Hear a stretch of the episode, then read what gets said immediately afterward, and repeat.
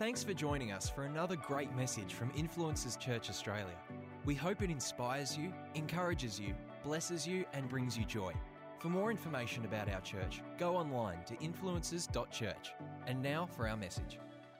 Uh, you know, I was talking to someone one day and they said to me, you know, I really would love to give my life to God. Says, but I'm scared that if I give my life to Christ, that when I die, I'll wake up and be in church. And you know, around the world, when you talk to people, they have this idea that I don't mind Jesus, but I have a problem with the church. You know, I, I love God, but it's the church that's the problem.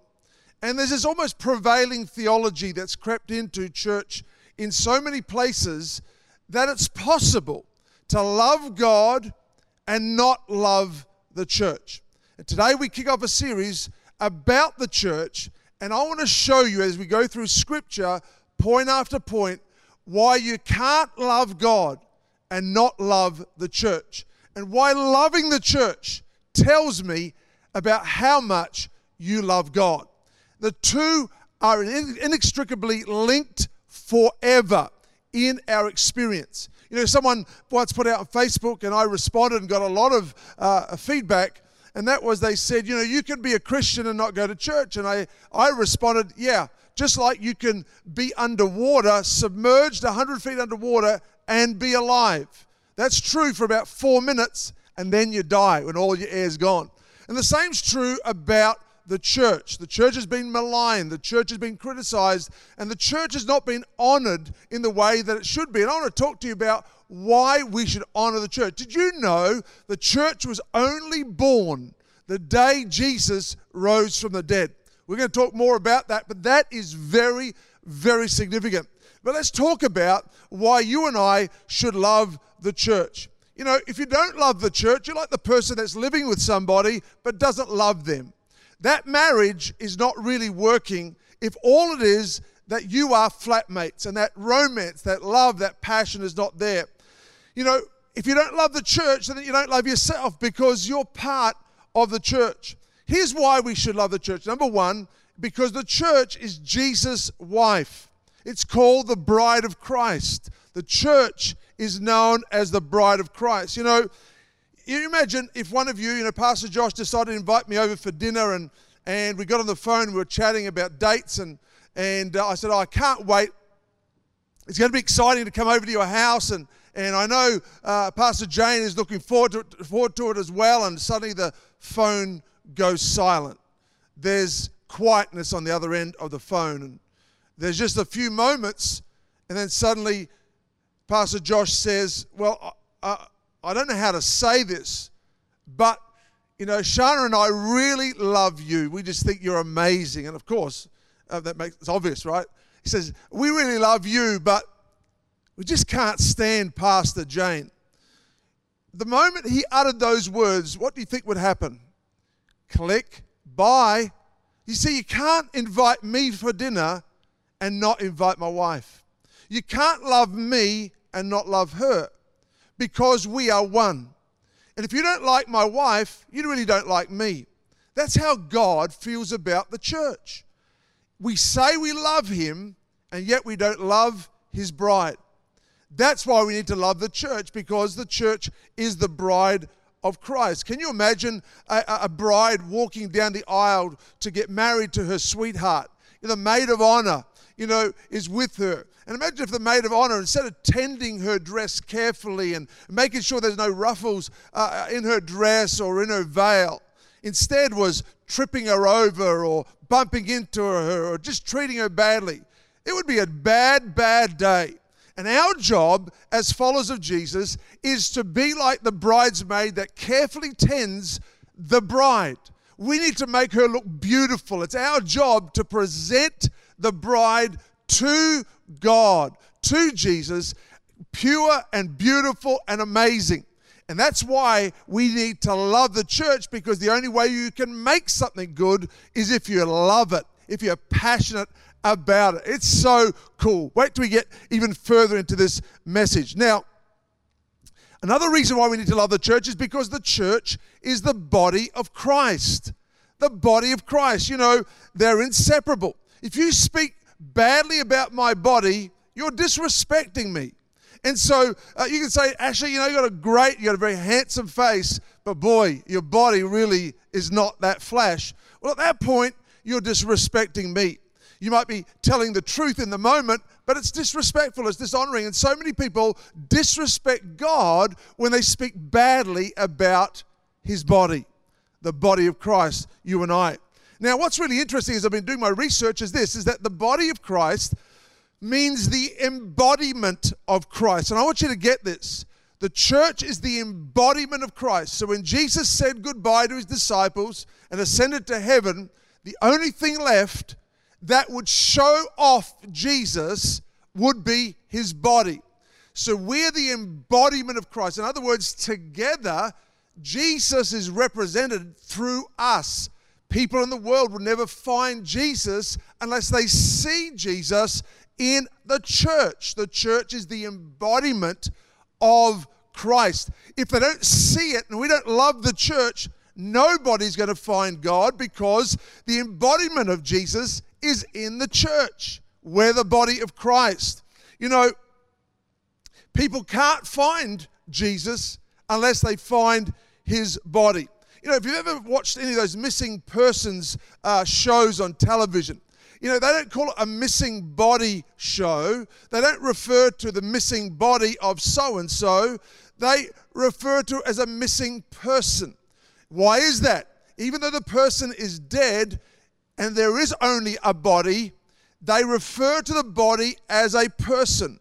They personalize the body. Parents can lose their children in some abduction and, and, and not, not find them for 20 years, and there is no closure until they find the body of their child. Why? Because we see the embodiment of a person in the body. And the same goes with the church. We are the embodiment of Jesus Christ. And if we don't love the body, how can the people find Jesus? That's why we, this series is so important. We've got to love the body of Christ. It may not be perfect, it may not be yet there, it's certainly not yet there because you and I are there, but God is doing something great in all of us. And so today, if you're watching from our South Campus, from Salisbury, from Clare Valley, from Paradise, from City or Mount Barker, we need to love the church because it's the embodiment of the supernatural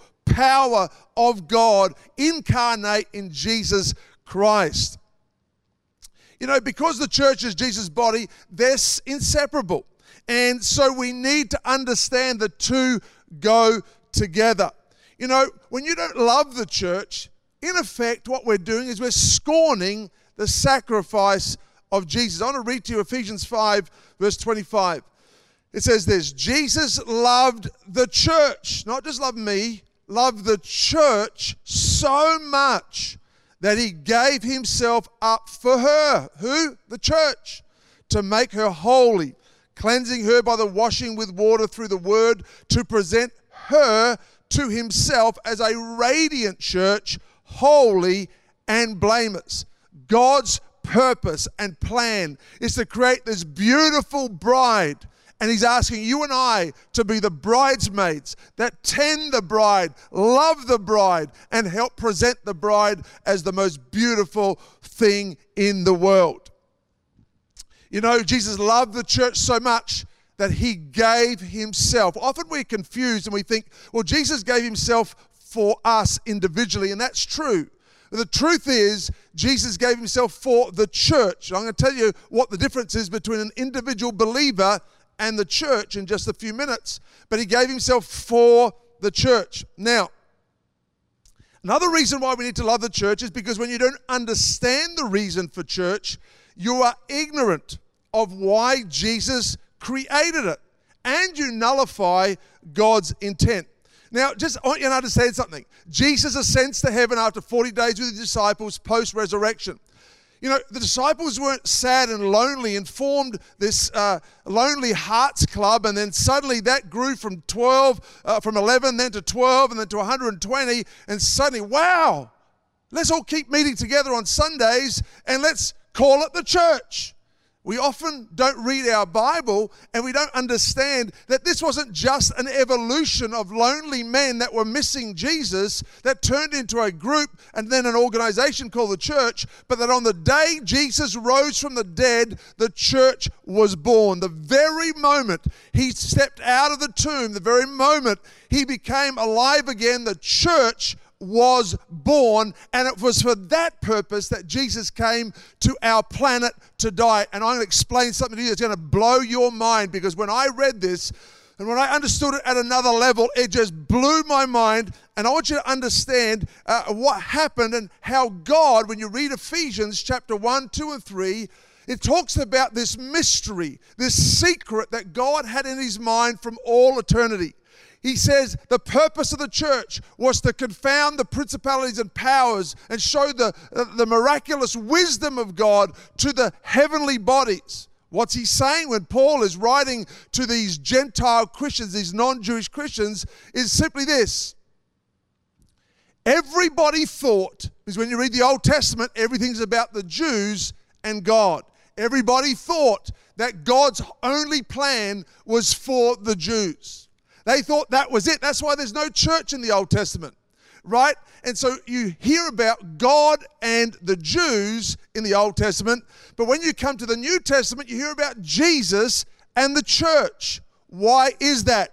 Well, found in Ephesians is the secret where he says, listen, this idea was in God's mind from all eternity past. This secret idea that confounded the principalities and powers that were there to display the wonders and the wisdom of God was when the church was created and all of heaven gasped when they saw that the grace of God, the power of God, the presence of God, the love of God was not just for the Jews, not just for the chosen race, but suddenly they saw this mechanism called the church be created as God used the church and its creation to get the grace of God that was once only to a certain group to everybody on the entire planet. If it wasn't for the birth of the church, we would have never found out about God's grace towards us. If it wasn't for the church, we would never have experienced the love of God. If it wasn't for the church, we would never have discovered salvation because it would have been confined to a select group of people. But God says, I'm going to create another mechanism that's going to spread my grace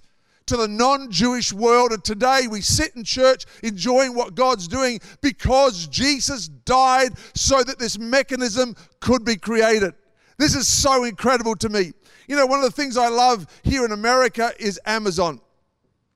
Now, Amazon in Australia is not that flash, but in America, it's amazing. You can have Christmas every single day of the year and you can get every good from anywhere, and it's just incredible. But here's the thing I can go on the line, I can find the thing that I love, I can order it. The picture looks wonderful. I can do a, do a 360 degree turnaround of that image. I can read all the specs, and then I can order it. And at that moment, it's wonderful. I've got this beautiful idea. But until they pack my goods in a truck and send that truck around to my neighborhood, all that's online is not mine until the truck arrives at my door and delivers the package. Here's the thing if we look to the heavens and we look to God, all of the greatness of God, all of the majesty of God, all of the richness of God, all of the beauty of God, all of the gifts of God, we can want them. But what's the mechanism that brings it to our house, that makes it accessible to us? What delivers it to our lives and gives it to us as a gift? It's the church. The church is like the Amazon truck. It delivers the grace of God to our lives. The church is central to the delivery system of God's grace, healing, power, joy, and peace to your life. And without the church, it's just wishful thinking to get the grace of God. I want you to get this because Jesus died so these trucks, this mechanism, this delivery system could be created, and that your, your life and my life, which was excluded from the grace of God under the old covenant, could be experiencing the grace and the power of God under the new covenant. The church is the delivery of the new covenant to the non Jewish person. And right there, everybody, you should stand and clap the Lord Jesus for coming and dying and laying down his life and sacrificing everything to create the mechanism that gives us so much access to God, his power, his purpose, and his peace. Oh my goodness, we could just stop right there. But there's more. I want to tell you about a story in Ephesians 5 that is often kind of misrepresented out of context. It's a good analogy, but we've taken the analogy and used analogy without understanding the analogy and the metaphor is something different. We use this metaphor in marriage seminars, so let me read to you Ephesians 5. It says, Wives, submit to your husbands as to the Lord. For the husband is the head of the wife, as Christ is the head of the church. I want you to notice all these words his body, of which he is the Savior. Oh, this is incredible. We can just stop right there. Now, as the church submits to Christ, so also wives should submit to their husbands in everything. Great verse. Hey, men, you love that verse. Then it goes on, it says, Husbands, love your wives just as Christ loved the church and gave himself up for her to sanctify her, cleansing her by the washing with water through the word, and to present her to himself as a glorious church without stain or wrinkle or any such blemish, but holy and blameless. That's the part the women love. And that's the part in the marriage seminars we, we talk about. Wives submit, husbands love as Christ loved the church. And it goes on. In the same way, husbands ought to love their wives as their own bodies. He who loves his wife loves himself. This is all true, but it's a metaphor about a greater theological point. And I want us to not miss the theology in the illustration. So let's read on. He who loves his wife loves himself. Indeed, no one ever hated his own body, but he nourishes it and cherishes it, just as Christ does the church. For we are members of his body. Now, here's the kicker verse. You ready? For this reason, a man will leave his father and mother and be united to his wife, and the two will become one flesh. Now let's read verse 32 together. You ready? Whether you're in Mount Barker or in the city, Paradise, South Salisbury, or Clare Valley, let's read this out loud together. This mystery is profound, but I am speaking, says Paul, about Christ and the church right there in the last line of the document after using the metaphor of a husband and a wife. He says, I'm not really talking about a husband and a wife, I'm talking about Christ and his church. That's when we understand submission and love in a greater context. It's why it's been a, a passage of scripture that's been uh, challenged and fought over for a long, long time because we use the illustration as the theology rather than understanding the illustration points to the theology. And the theology is this Christ and the church, that we are meant to submit to Christ. And Jesus has already shown us that he loves us so much that he died for us. And then Paul puts in a footnote. I love this. Nevertheless, each one of you should also love his wife as he loves himself, and the wife must also respect her husband. It's kind of like this big story with this massive concluding statement, followed by the footnote, which is, by the way, apply it to marriage too, and love your wife and respect your husband. So it does have an application. But when Paul wrote this to non Jewish Christians in Ephesus, he was wanting them to understand the relationship between Jesus and the church. And God is asking you and I to love the church as much as Jesus does. Jesus loved the church. Just like the husband's meant to love his wife, Jesus loved the church. And he's saying, I want you to love the church like Jesus loves the church. Accept all of her. Understand who she is. Accept her as she is, knowing that God's doing a work of sanctification, an old word for transformation and growth. God is doing that. You know, when I married Pastor Jane, I accepted all of her. It was for better, for worse, for richer or poorer. I accepted everything about her. I'm an all or nothing person, which is how we should be in our marriages all or nothing and preferably all. And I accepted all of her. But I remember uh, during the first couple of years of being married, she would always point out her defects to me. she'd always talk about her varicose veins or she would talk about other things that she didn't like. You know, if she had a bad hair day or she had a fat day, she would point all those things out to me. Now, I had never even noticed. Why is that? Because I accepted all of her. When I married her, I accepted her varicose veins. I accepted whatever shape she was in. I accepted every hairstyle she would ever have. I accepted her. And I remember saying to her one, one day, I said, Listen, uh, listen, Jane, I said, Here's the deal. I just want you to stop pointing out the defects. Would you please do that? And she just couldn't stop it. And then one day I said, Listen, if I don't accept all of you, I will reject all of you. Please do not point out the things that are not perfect because I'm only looking at the overall thing and you are beautiful, lovely, and the love of my life. You see, when we look at all the little varicose veins in the church, we can find ourselves not loving the church. But when you accept it as the bride of Christ, as the, the, the, mechanism of grace that Jesus died to create, that Jesus shed his blood to create the church so that non Jewish people could get the grace and the infinite wisdom and power of God and love her, you'll overlook the little blemishes. You'll overlook the bad hair day. You'll overlook whether the church is too fat or too skinny. You'll overlook all these superficial things because you'll love the church because Jesus loves the church. Oh my goodness, right there's a good opportunity for a great amen. I want you to understand this. The church is the hope for the world. The church is the answer to the dilemmas in our world. And in this community of faith, hope, and love, there's healing, transformation, and power.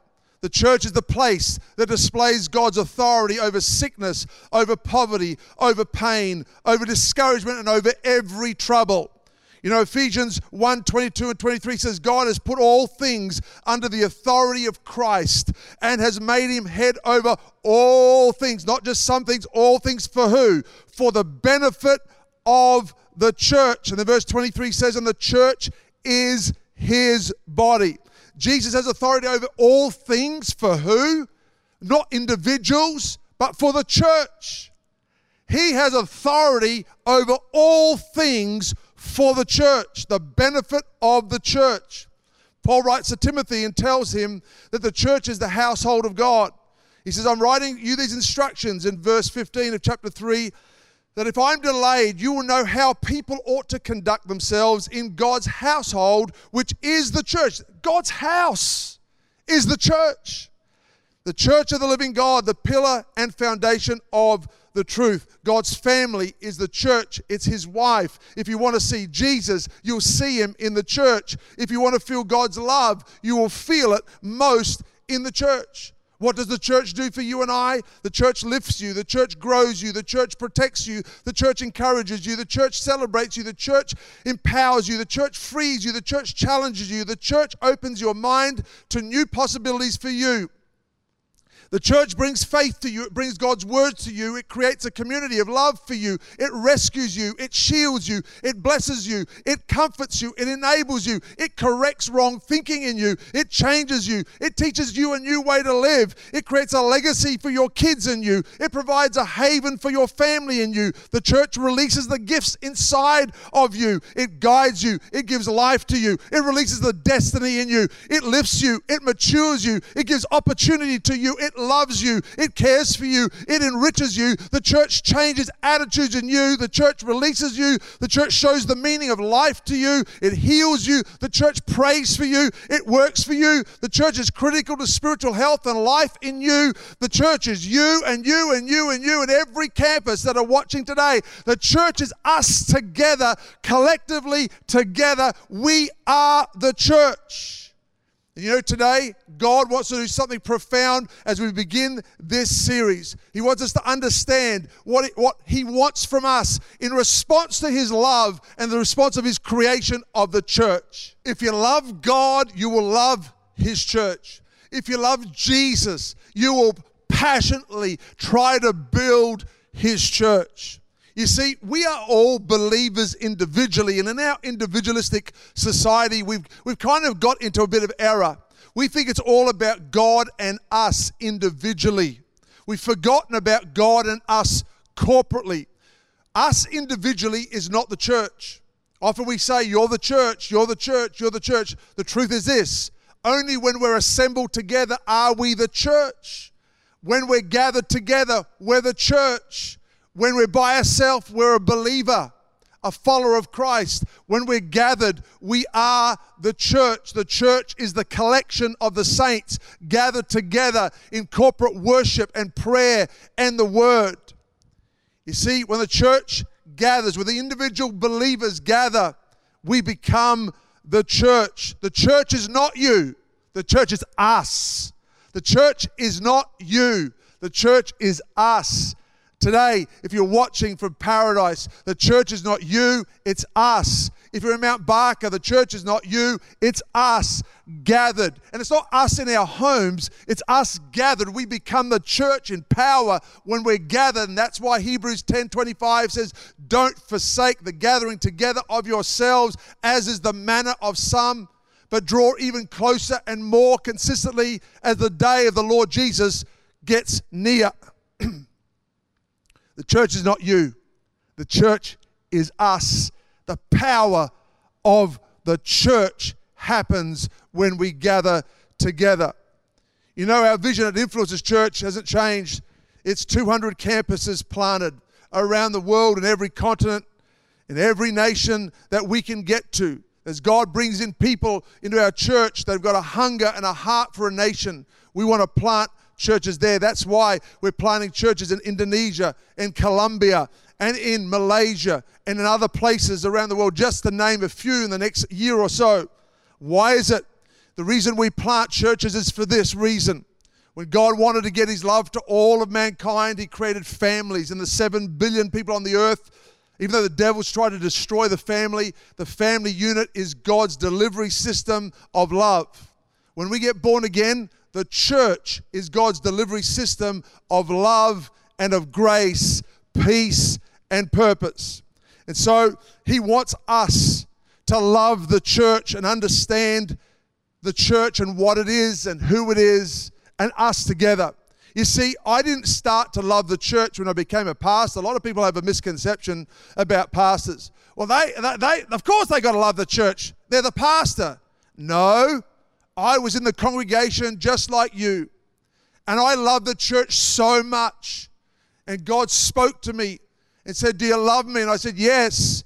And He gave me a commission then to lead the church. And so I'm like the guy that, that, that bought the company because I loved the product so much, not the other way around. I didn't uh, have a company and, and say, well, I, because I'm trying to sell things, I'll love it and tell people I love it. No, I loved it so much, I became a leader in it. That's how much I love the church. And God so loved the world that He sent Jesus. So each of us individually would find salvation, but collectively, the church, which is the embodiment of Jesus, who is not physically here, so that people could see Jesus when they came to church. That's God's plan. You know, sometimes we stop halfway. We're like the Good Samaritan. We tell people about God we help people on the, on, the, on the roadway of life, but we need to bring them into the inn, which is where they will be healed. It's the inn, which is short for Influencers, by the way. The inn is the place where people get healed. You know, when our boys were teenagers, they didn't really understand the house that we had provided for them. They really treated it quite shabbily, left their rooms in a complete wreck. And I would tell Pastor Jane, just shut the door and ignore it as teenagers, there are bigger issues to deal with. But they didn't understand what they were living in. They were living in ignorance. They had grown up in it.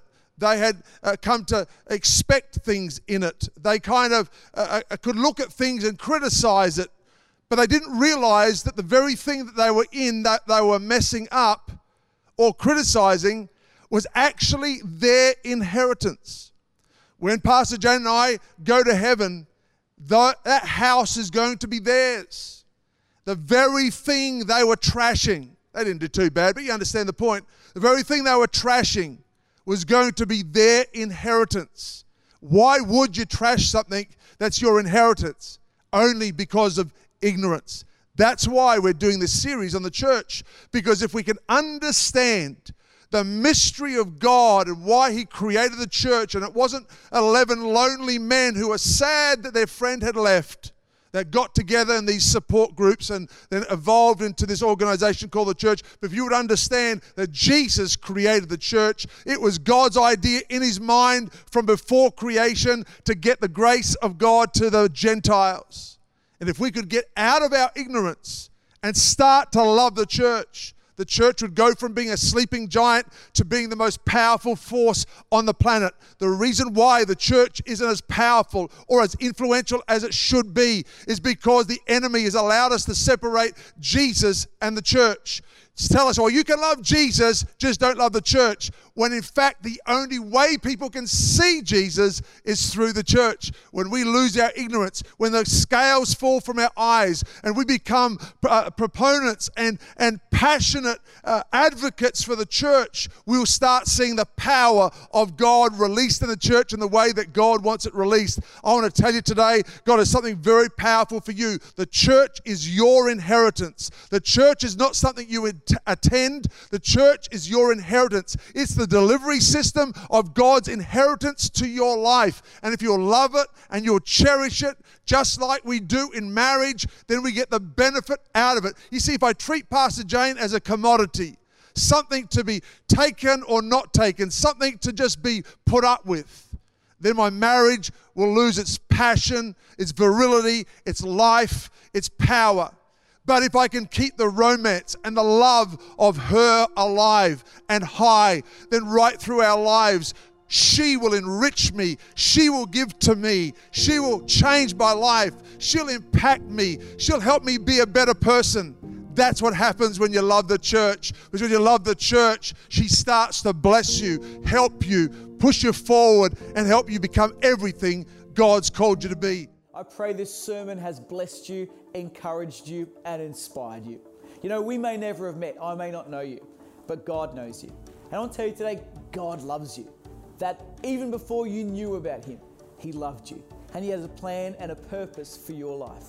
You know, so many of us do life on our own, trying to lead our life in a way that finds answers and finds the peace and finds the joy we're looking for, but we come up short. But God knew that you needed rescuing, that you needed saving, that you needed His love. So he sent his son Jesus to come and pay the price for our mistakes. He lived a perfect life, but knowing we couldn't, he said, I will take their place. So he died and rose again so that his death could pay the penalty for my mistakes and my past, and his life could make a way so that I could have life.